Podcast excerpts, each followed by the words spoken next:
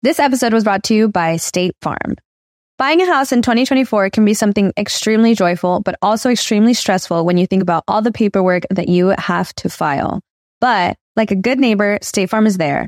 That's the phrase that will help you feel good knowing that you have people who care to help you file a claim or find the coverage for the things that you want to protect. After an accident, you may be worried. Who do I call? What do you do next? I drive peacefully knowing that I have people who have my back.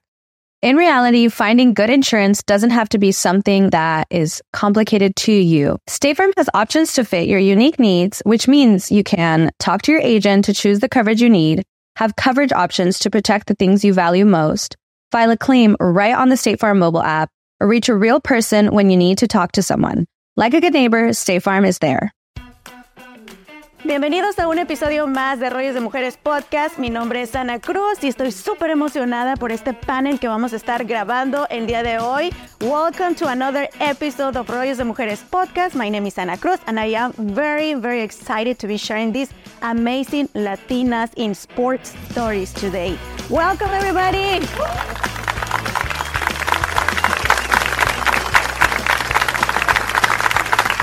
Start introducing our amazing panelists. Uh, Pam Zuniga, born in Dallas, Texas, grew up in Carrollton.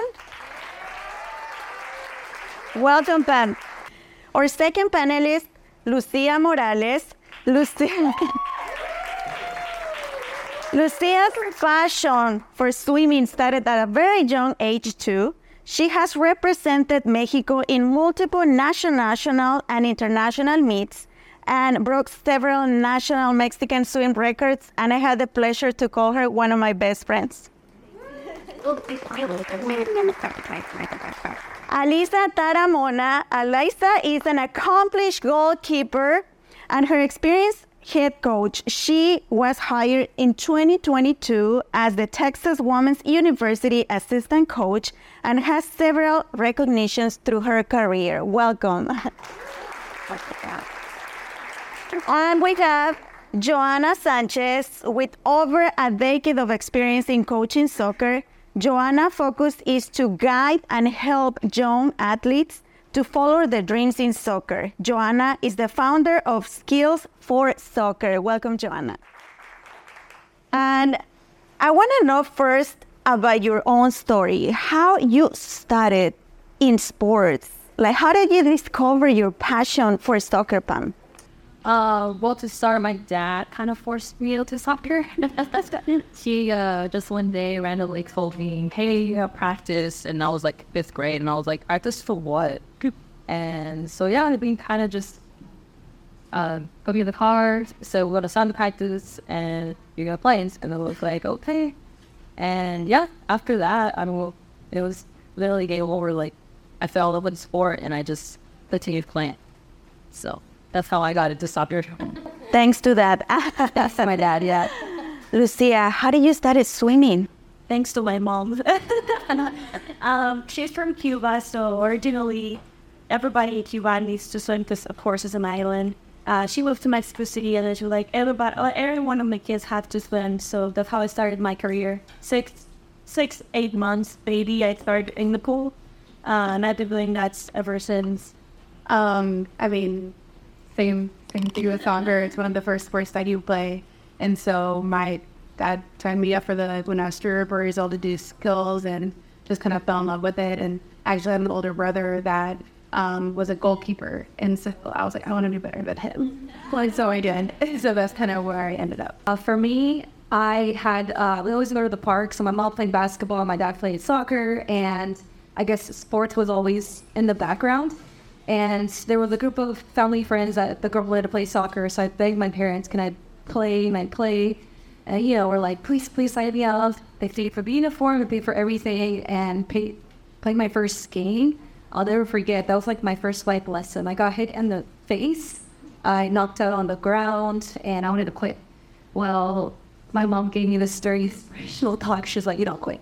So if you know soccer, swimming, anything, it's just you keep going throughout the whole season. So thanks to my friends, I got to play. Thanks to my parents for signing me up.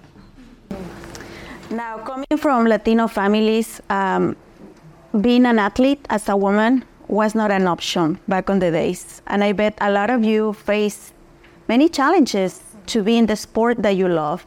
Um, I was talking to you a couple weeks ago, Pam, and you shared with me that there were so many sacrifices, not just from you, but from people that you love. Tell us about those challenges that you had to face as a Latina trying to accomplish your dreams in soccer. Uh, well, my dad, he would play every Sunday, so that was kind of like a routine of just playing. Um, and as I go, got into soccer, I mean, a lot of my sacrifices were the weekends because I had a lot of tournaments, uh, always traveling. Uh, so, yeah, I mean, I was a lot of my sacrifices was doing that and just being motivated to continue and and exercise and you know start going to school and doing all that was just a lot as a young kid, I guess. So, yeah. Lucia. Um, for me, it was a little bit different. Um, my home was facing very strong women, and my mom was always like, "You want, you want to be a champion? I'm gonna help you whatever it takes." Uh, it was a lot of sacrifice, a lot of challenge. Uh, we're talking about 10 sessions a week of practice. 10 sessions. You gotta do doubles every day. You don't have weekends off. You don't have Christmas. You don't have um, a wedding. You don't have. I, I missed my best friend's birth. Uh, she gave birth and I was in there because I was at a knee. So you, it's there's a lot of sacrifice, but I think it overbalances with all the good things you get from it, definitely. Um, so I think sacrifice is something that's overall sports, um, especially if you want to be excellent and be great at what you do. It's not about um, all the extracurriculars, but what you're willing to do to get you where you want to be. And so, um, you know, like you said, sacrifices at birthday parties, um, weekends, um, family events, traveling, vacations. You know, you just do what you need to do in order to be able to achieve the dreams that you want to. And luckily enough, like I had family going to grandparents even and aunts and uncles that were really supportive of that. So it helped um, it helped motivate me along with all the sacrifices as well. Um, I agree with everything that they they said. Basically, uh, sacrifice as an athlete, you're a student as well. Uh, you want to hang out with your friends at the mall or whatever, go out. But I actually want to take a deeper dive and is a sacrifice that my parents made because my mom, um, she like cleaned houses and my dad was a waiter. And for them to find that schedule to take us to practice, um, as a first generation, I didn't want to let them down. I didn't want to be like a statistic and just not either play a sport or, you know, get pregnant early or whatever. So, yeah, I think sports really um, made me like determined and dedicated to not just the sport, but to my parents' commitment for that. Now, you brought out family, and uh, many of you uh, migrated to, to this country, or your families did it for you to give you better, better opportunities. I was talking to Pam too, and you were mentioning um, how hard your parents worked for your dreams and the sacrifices they made. Yeah. And you want to share a little bit about your family and the role they play yeah. in your career and also in your dreams? Yeah, so my mom, she actually came to the United States also, how your mom, she cleaned houses. So she at a young age uh, migrated to the U.S. and and then she had me over here. Luckily, yeah, they they migrated away from you know their hometown, um, and they they made it. I mean, about a house, uh, not knowing how, not knowing the, uh, English, you know, no language, uh, the language barrier there too. Um, they sacrificed a lot. My mom, you know, she cleaned houses uh, just to getting shoes. My dad, he worked two jobs just, you know, to basically to put gas, you know, in in the car and table places. So yeah, they they sacrifice a lot. Lucia, I gotta say this because I know her very well, but in your case, um, your mom did sacrifice a lot too for you, and there were times during your career as a swimmer that she had to work really hard for you guys not to quit your dreams because your bro- your sisters were swimmers too. Uh, what what's the memory that you have from your mom since you were little that she did for you to to keep swimming? My thing was a little bit different. Um, I was born and raised in Mexico City. Came back here uh, 2010 on a swimming scholarship. So I'm very blessed to have the support of federations and etc. Uh, but during Mexico, during my Mexico time, it was really um, important. We were three girls. We're talking about swimsuits. Each one is two hundred dollars, three hundred dollars, three uses and it's gone.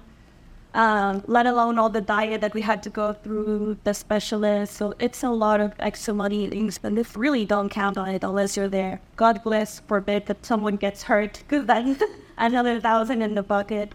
Um, but I was very, very lucky. Uh, my federation was kind enough. They had faith in me and I had in them. So I, I had a lot of support. And by the time I came to the US, um, again, I can stress this enough. If you have kids, put them in school on sports because that's going to change your life. Uh, I, I was blessed to graduate with students' loans. It's, it's really important to be in sports if you're not. So my story was a little bit different, but there's still a lot of bank in there spent. Um, I mean, my dad was originally born in Rico, and when he was a baby, he came over. They lived in New York, um, and then joined the Navy. That's where I met my mom. Was in the Navy, and so that's what brought us to Texas. But um, so the the sacrifices and the hard work that he saw from my abuelito was just you got to grind, you got to do what you got to do to put food on the table.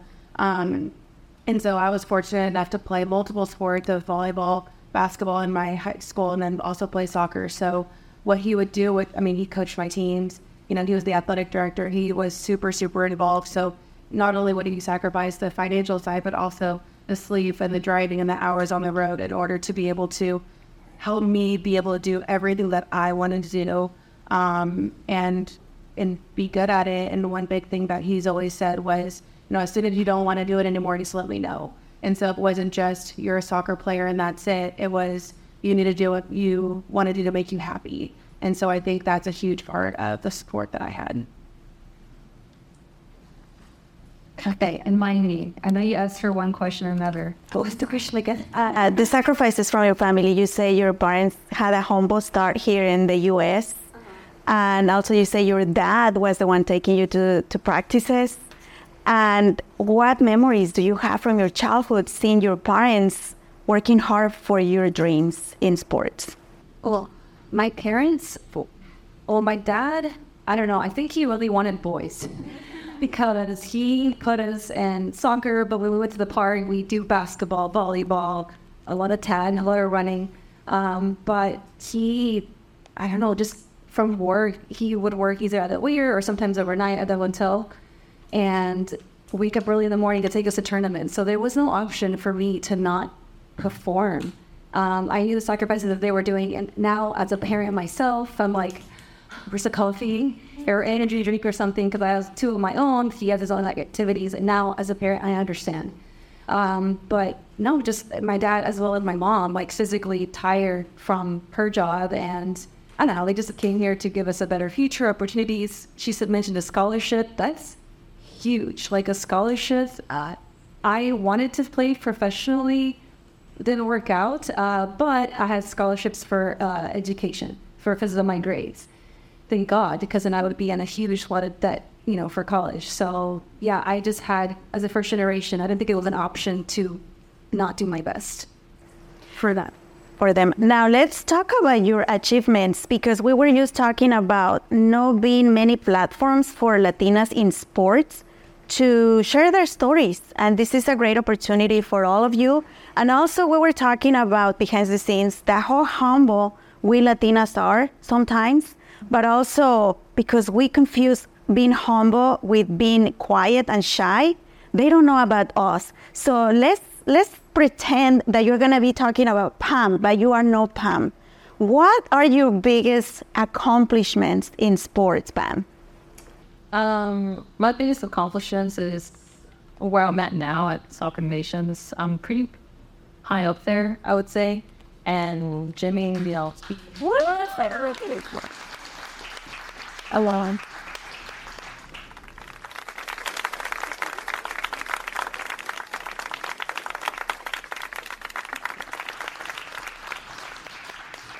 I promised myself I wasn't gonna cry, and here I am. um, but no, Jimmy did. Um, he gave me a big opportunity, um, texting me and you know offering me a job. Um, and whenever I entered, it was customer service, and after that, um, I just grew within the business. Um, this Susie, she's like a second mom. I've learned a lot from them and journey for sure. They've um, they gave me an opportunity lot, man, to grow within the business, and and without them, I don't, I really don't know where I would be right now. Um, so I, I do want to thank them tremendously for for basically opening that door. Um, hopefully, in the near future, you know, I, I become part owner of Soccer Innovations, and that's that's just human. Yeah. Um, so we, um, first generation as well. Um, not knowing, you know, the, the business side of, of sports, it's it's huge. Um, and I'm just very blessed and, and thankful for them for for showing me the ropes and and growing in something that I love to do, and that's you know soccer. so yeah. Thank you, Pam. Lucia, tell us about all your national championships, please, because we want to know, right? I want to thank Tia. She was the first one to say, You're a national record holder. There's not a lot of people that can say that. And for me, I started in the uh, pre national selection when I was 12. And then I stayed at the national select, not a national team until I was 23, 24. So for me, it was just like, well, this is what we do. We just go to international events and get medals. But then she's like, no, no, you're wrong. There's just a few people that can say that. And then I, I was able to do a record holder uh, junior uh, Central, Central American Games. And again, for me, it's a medal, it's a record. Is. But then when girls like this come together and they're like, hey, you're a Central American world record, like the world, I wish world, right? I'll just say it. And I would say all of that, all of that. I was telling, telling this my mom the other day. All the medals, all the records, it doesn't matter. If you're not paying off today with your with the skill that it gives you, what's the point of it? It nobody remembers me from when I touched the wall. Nobody remembers me. They remember how I made them feel, how how far I made it. Uh, right now, I'm a head coach for Legacy Christian, and that's a way for me to pay back what all the things that coaching's done. One of the member audience, it's nephew from my coach in Mexico. How small is the world? Like we were talking, like, oh my, my uncle is this guy. I'm like, you're kidding. He was my coach when I was 12 in Mexico. So the world is so big, so small and so big at the same time. And it's just all about accomplishments and how you keep moving forward. Un, un fuerte aplauso, big applause for Lucia for her championship. Alicia? Um, I came from a really small school, a private school, so I was actually the first person uh, from that school to graduate and go play college athletics. So that was really cool, and um, being able to kind of pave the way for other athletes that wanted to go do that with other sports.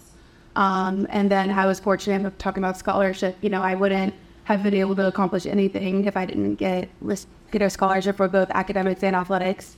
Um, so definitely proud of how, how that turned out. Um, and in my time at St. Mary's, I am a record holder for the university um, with most minutes played um, most career states, um, most states in a single season.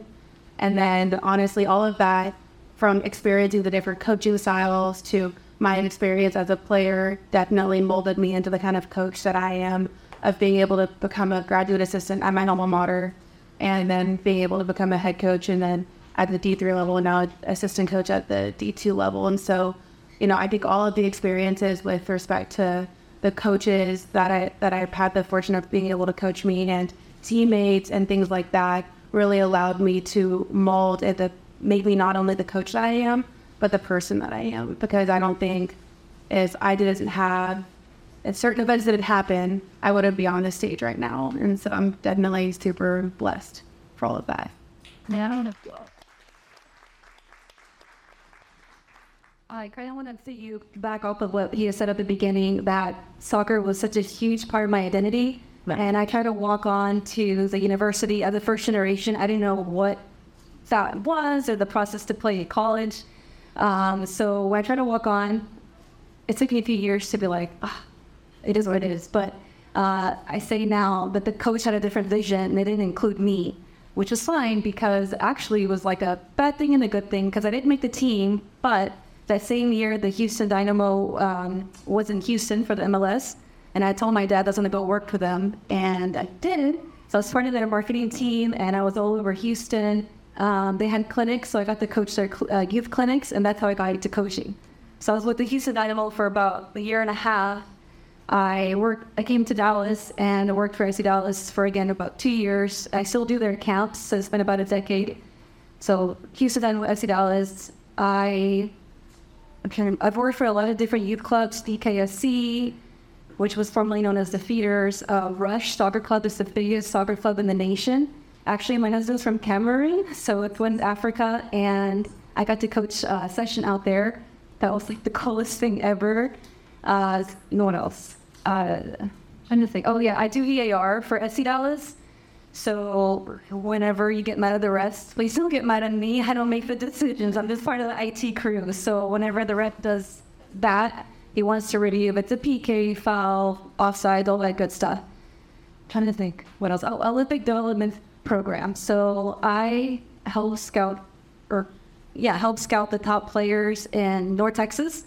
So they represent North Texas in tournaments that they get to play uh, in the region or then also get identified to be part of the national team.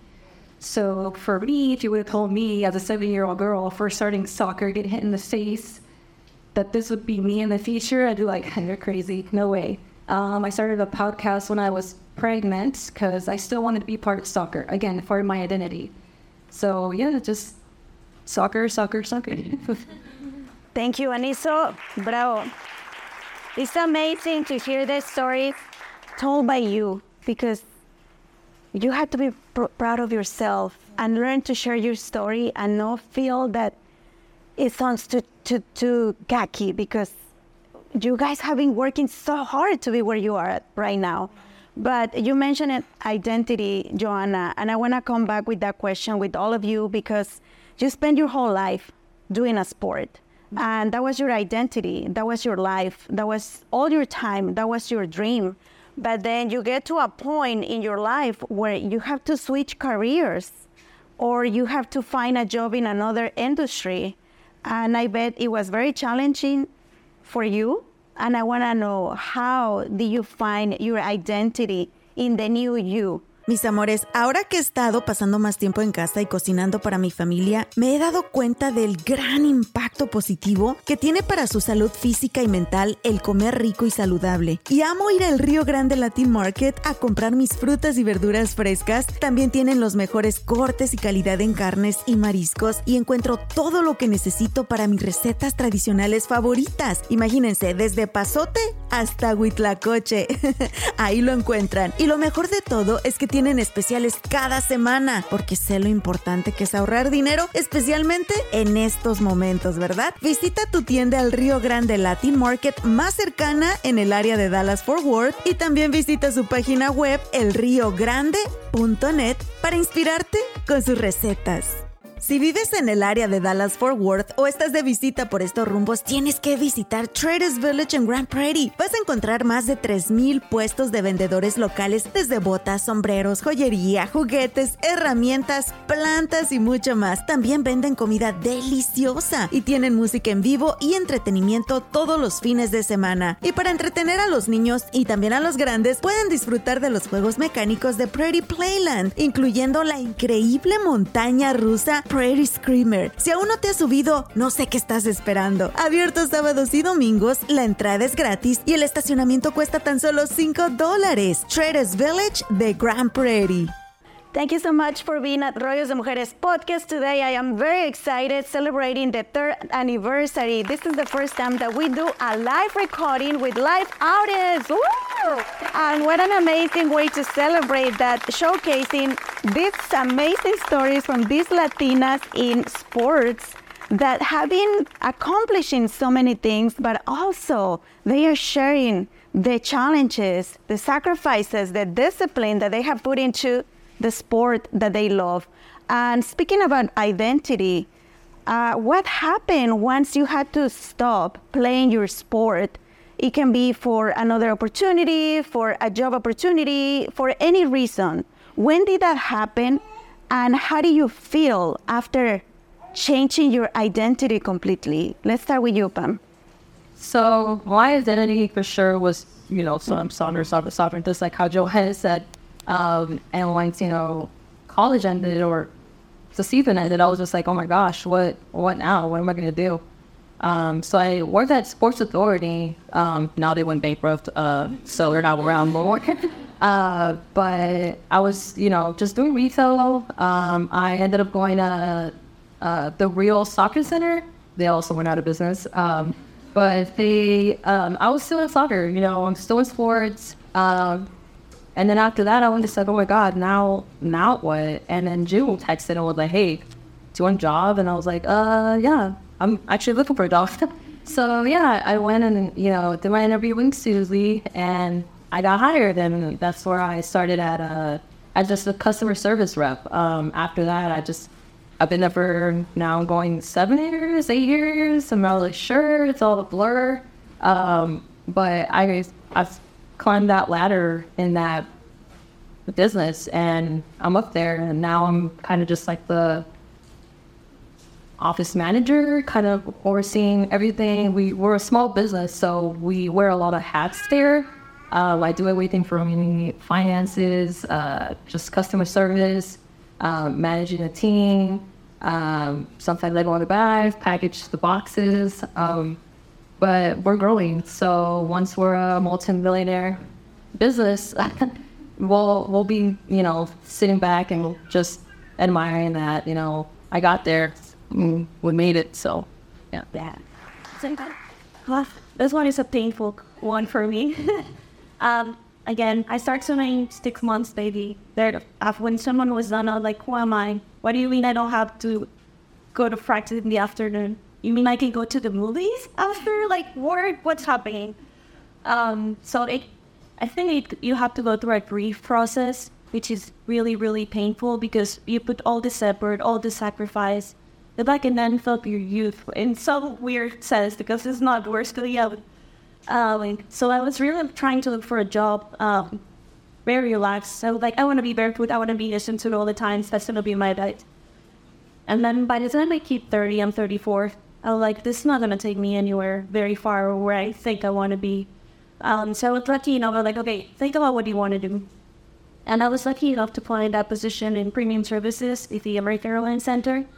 Um, and something that I really enjoy because it's sports, um, it's people. I love people. My uh, major is journalism, so I kind of that I can show sometimes. Um, so I like that job because it's by seasons. We start in September. I know by April, hopefully the finals, May, we're, we're done. And then I have the summer free. So it's a little bit similar of swimming. Um, and I still can be around sports.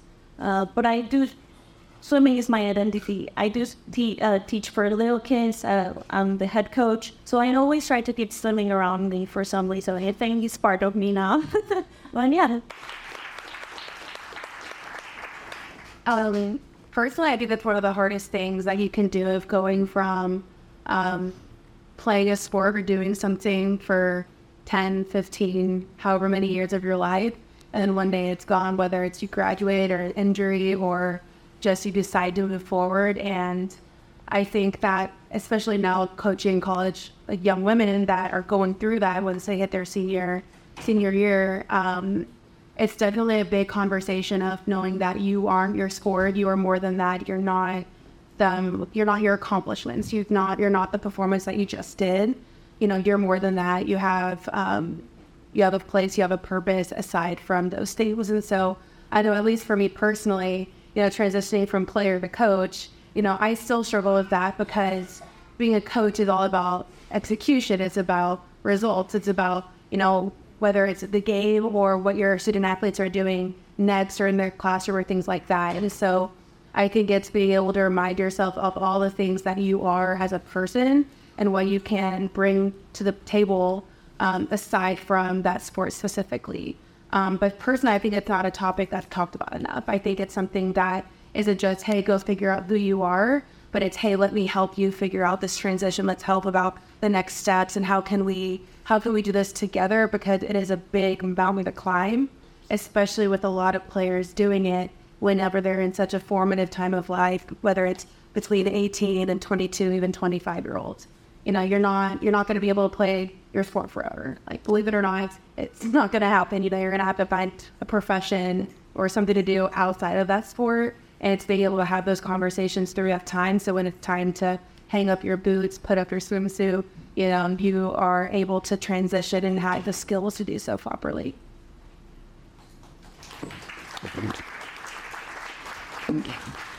Um, I still have my soccer cleats from college. They're like tearing in the front, but um, I think many of us we aspire to play professionally or in college or a higher level. And when, for example, for me, I tried to walk on, I didn't make the team, I was crushed. I was like, well, what do I do now? If I go to the gym, I gotta find a class, I gotta be part of a, a, group or something. I totally lost my identity. Um, but I think it's happened twice, or the, well, I guess three times that time. And then each time I had my kids. So I coach and I was pregnant and I was like, I'm scared to get hit in the stomach. Let me just stop this. so I did stop twice. And each time that I stopped, I realized that um, it was a heavy toll on me. It was like the postpartum depression. And I'm like, I need to still be doing soccer. I still need to be active on the field. So for me, even though I had my professional job and had to pay bills, uh, soccer was always in the background, whether private sessions, uh, group training, camps. Soccer was always there. So, I mean, even if I wasn't a player, I still play co ed adults. So, if you're looking for a girl, I want to play as long as I can. Um, but yeah, no, soccer's always been in the background, I think, for me, even if it's not as a player. And thank you so much for opening up about this topic because you say right, Johanna. Uh, when we do something for so long, that becomes our identity. And I don't do sports, but the best, best example I have is when we become a mom. And I know there are many moms here in the audience, right? Who is a mom here in the audience? There you go, there you go. So when we are moms, we completely lose our identity. So I, that, that's the best example I can give. And we go through depression. We go through a process to find a, who we are now after having a baby. And I, I'm very glad that you share your own experience because all the athletes, all the athletes go through this to changing identities. So thank you for sharing that. But also, I know athletes are the most uh, disciplined people.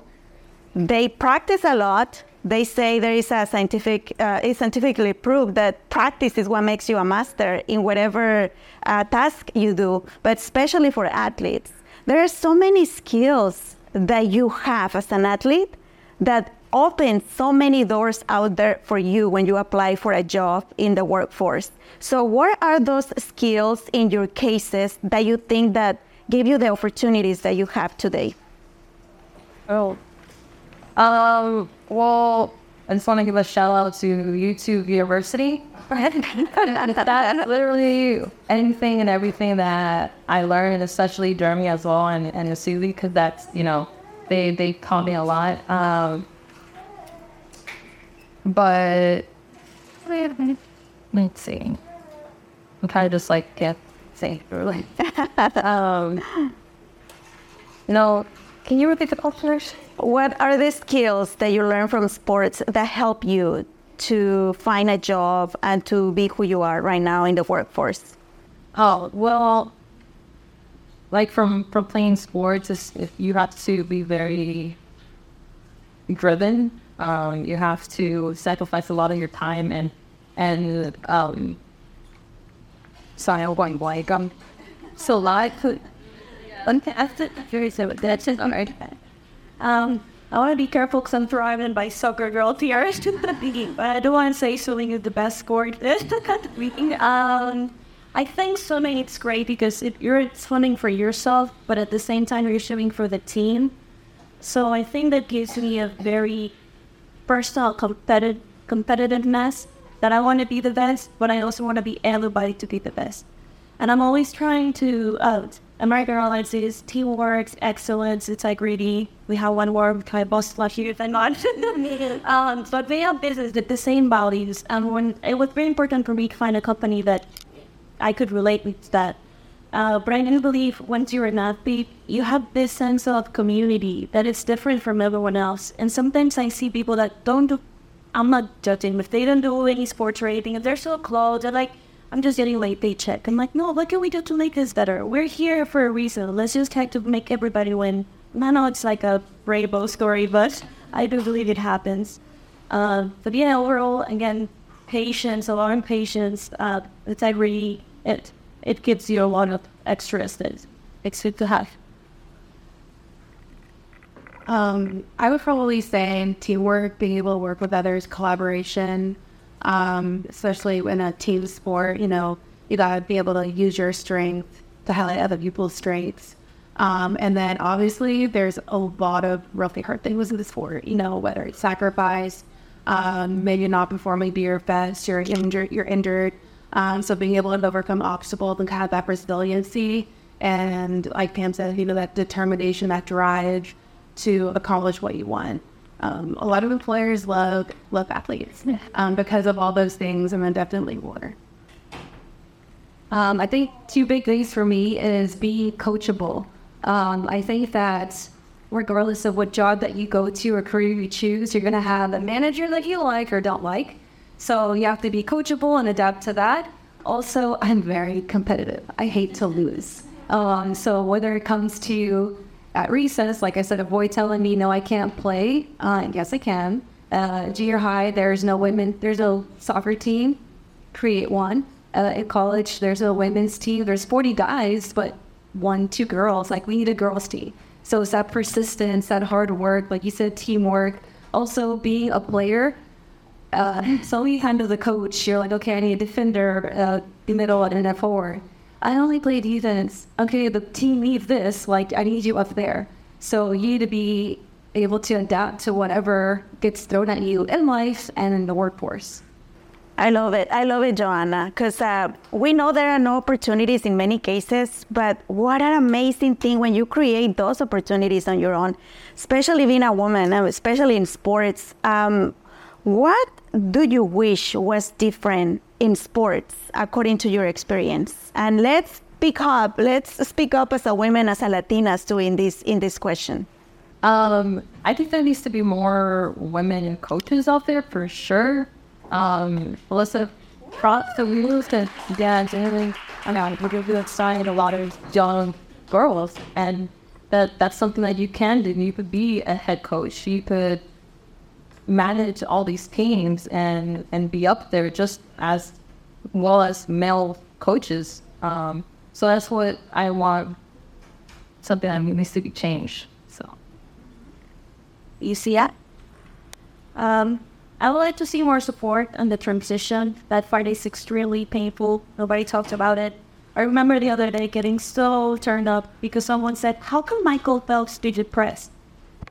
I just stood there and I was like, "Yeah, he's a president, billions of dollars. But what about all the other people that didn't make it that far? I to the Super Bowl did that." Maybe someone recommend. uh, but all these athletes have went through all the process, and then when it's like, okay, it's done, go be a grown up. We do have a lot of talent and things to do for the world, but I, I wish there was more a, a different transition of okay, this is what's gonna happen, and then yeah, I'm letting girl bosses around everywhere. I want to piggyback on what Pam said. Definitely more females in in the sport, even like females coaching male sports um, and then male dominated field, it's definitely very, it can be very challenging if you're surrounded by be one female every 10 coaches. You know, if you go to a sporting a recruiting event or something like that, you might say a handful of women, but majority men. So definitely being able to um, empower our fellow coaches, not try and compete with each other, but build each other up. Um, but then also even inspiring the young the young women that you might see something in them. I went to a conference and I'm with We Coach. It's an organization for all female um, coaches of all sports, every level. And they're saying uh, um, we talked about being able to empower um, these young women, and that's how you become coaches. Of you speaking that, hey, you would be good at this. And a lot of the coaches in that room, someone spoke that over them and then they became a coach. So being able to not just put it to the side, but recognize who had that talent, who would be successful in the field, and be able just to nurture and empower and try to be that um, that mentor to them. They all give great answers. uh, I think for guys, it's very like, okay, it is what it is. We're used to this. But for girls, let me tell you how we kind of we've had boy hand me down uniforms. So let's start there. Women's cut jerseys and shorts. No white shorts, please. Uh, recently, they came out with some cleats that um, women had more, uh, teenage girls get more ACL injuries they created a cleat or designed a cleat that at the bottom is made for women because our body is different. I don't know if you guys knew that, so that's pretty cool. Um, and then I, something I didn't think about until I went through it myself was having being a mom. So got pregnant twice, maybe more athletic gear for a belly stick. uh, no, but uh, you see the professional uh, athletes. I don't think I see many return to the national team after having kids. Maybe Alex Morgan Sydney Leroux and Crystal Dunn did, uh, there may be more support for them because they come back three months on the field after getting a baby. And let me tell you, it's not easy, uh, whether it's training birth or anything else, whatever you go through. But yeah, maybe more support uh, as a coach or a player, um, resources for the ones that have kids stepping aside for a bit. Yeah. Now, so I see that creates us an opportunity to also thank all the men that show up today because this doesn't work if it's a conversation within women. And that's what we do when we get together as a friend, as friends, as group of friends. We, we, we talk about the needs that we have, the fashions that we have, but if there are not men out there listening to us, this going to work. If there is no other women out there with our with positions that can help us, this is not gonna work. So thank you so much to all the men that show up today and to the ones that are watching this video on YouTube and listening to this episode.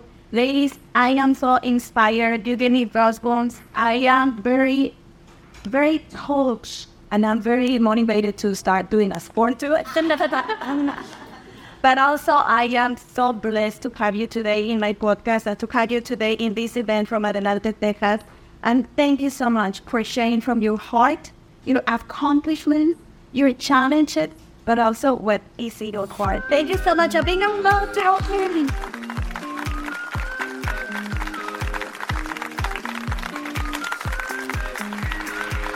Hey, great. Thank you so much. We are going to start with another panel soon. Pia's going to come back. But remember to follow us in social media at Rollos de Mujeres in all the platforms.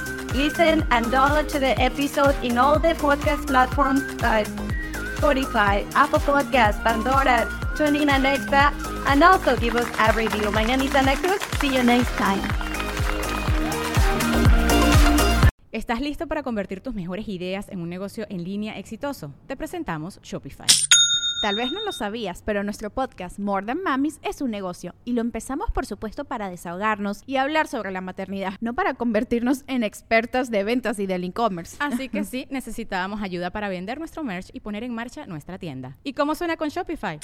Llegó otra venta. Shopify es la plataforma de comercio que está revolucionando millones de negocios en todo el mundo. Ya seas un emprendedor desde tu casa o desde donde sea, Shopify es la única herramienta que necesitas para iniciar, administrar y hacer crecer tu negocio sin dificultades. Con Shopify puedo gestionar pedidos, envíos y pagos desde cualquier lugar, brindándote toda la información y estadísticas de tus ventas al detalle. Regístrate para un periodo de prueba con tan solo un dólar al mes en shopify.com barra sonoro, todo en minúsculas Ve a shopify.com barra sonoro para llevar tu negocio al siguiente nivel. Shopify.com barra sonoro.